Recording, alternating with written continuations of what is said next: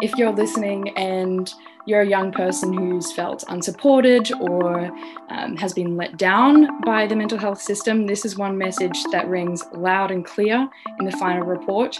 And it's those voices that are the heart and soul of why it exists. So, yes, it all started off with someone just like you, just like me, someone from the community um, speaking up, and then a collective voice initiating this um, this commission to happen. Over the last two years, more than 3,000 organisations, individuals, and family members have been telling the Royal Commission into Victoria's mental health system that the system is in crisis. So, my name's Mel, and I'm standing on the land of the Wurundjeri people. I'm 22 years old and I am a loud and proud youth mental health advocate. And that stems from my lived experience of bouncing around the system, feeling unsure, feeling lost um, in my own personal journey of mental illness when I was a teenager. Mel Keller Tuberg grew up in Canberra, but her experience coming up against an inadequate mental health system is one shared by many young people in Victoria.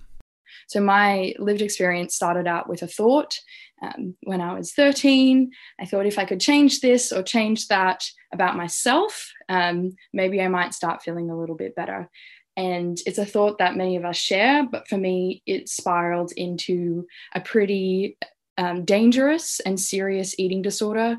And my experience with the system was being turned away when um, I wasn't sick enough or I wasn't yet underweight enough, and then feeling like I needed to prove that I deserved help, um, which definitely fed into my eating disorder, ended up with hospital admissions um, and that kind of thing. So, if I had gotten the help that I needed early and I had been made to feel that I deserved that help and I was worthy of that help, I think it would have made a huge difference for me. And I certainly think that it would have made a huge difference um, for many others who have experienced similar things, including in Victoria.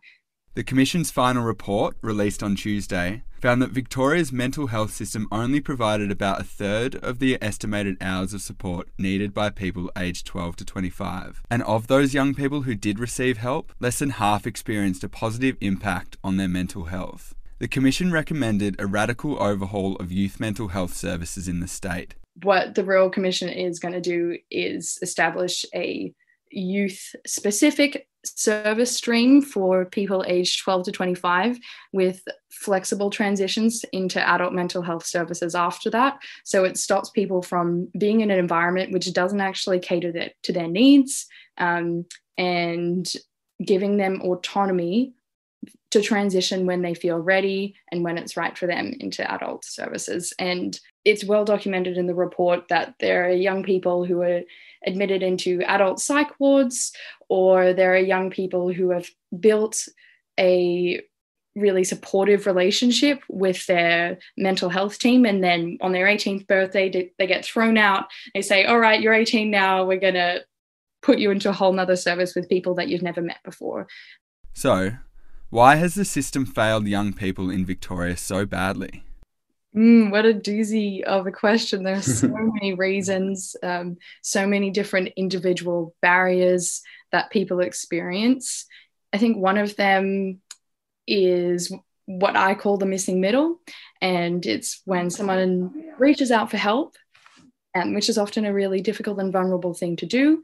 And they might be turned away from a community level service because their needs are maybe a little bit more complex and then at the other end of the system, they'll be told, no, you're not yet sick enough um, for, say, like a acute care or specialist care. So then what you get is somebody getting no real help at all, and they're bouncing between the acute level services and then the community level services. And that definitely doesn't promote remission or recovery. So that's one big issue.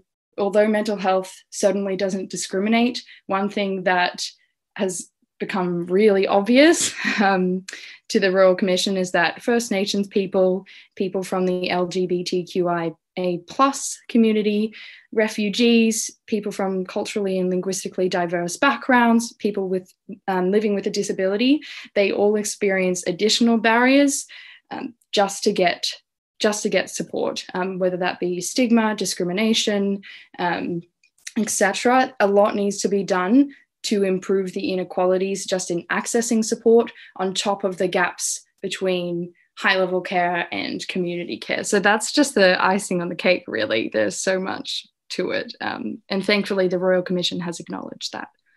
Professor Pat McGorry, Executive Director of Orygen and a former Australian of the Year, told me the government needs to make sure that young people aren't forgotten as they adopt the Commission's recommendations. Of course, you know, the bulk of the funds has always been spent on adults, and even though young people bear the major burden of mental illness, 75% of, of mental illness uh, emerges by the age of 25, um, they've always been, you know, uh, four cousins within mental health. So where the mental health system should have been strongest for teenagers and young adults, because of the huge need in that age group, um, it's been it, this has been the weakest, and we've got to make sure the Royal Commission doesn't perpetuate that because you know there's a lot of investment planned for adult mental health, and obviously uh, quite a lot too for, for youth mental health, but we've got to make sure that, that there's really affirmative action in, the, in that group.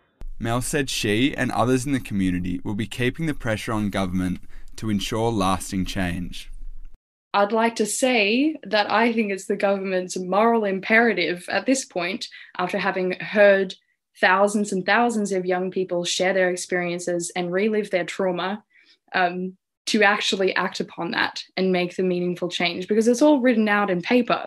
Um, but the question is, is the dust going to settle on that paper and nothing happen? As members of the community, it's really cool if we can be all on board with um, what's happening and the changes that we have a right to expect, um, because it means that when you're when you're having a little bit of a tough time um, or something's popped up in your life that you know the what's going on in the space and the changes that are happening in this space because it shouldn't just be top down i, I really think that the community deserves um, full transparency and full awareness about what's going on and how this impacts them. And that information is out there um, on social media. So check a follow to Orygen, um, yeah, VMIAC, YACVic. There's a whole bunch of them. So. If you are struggling, remember there is help available. People aged 12 to 25 seeking help for a mental health problem should contact Headspace at www.headspace.org.au and for urgent help, call the Lifeline hotline on 131114 or the Kids Helpline on 1800 55 1800.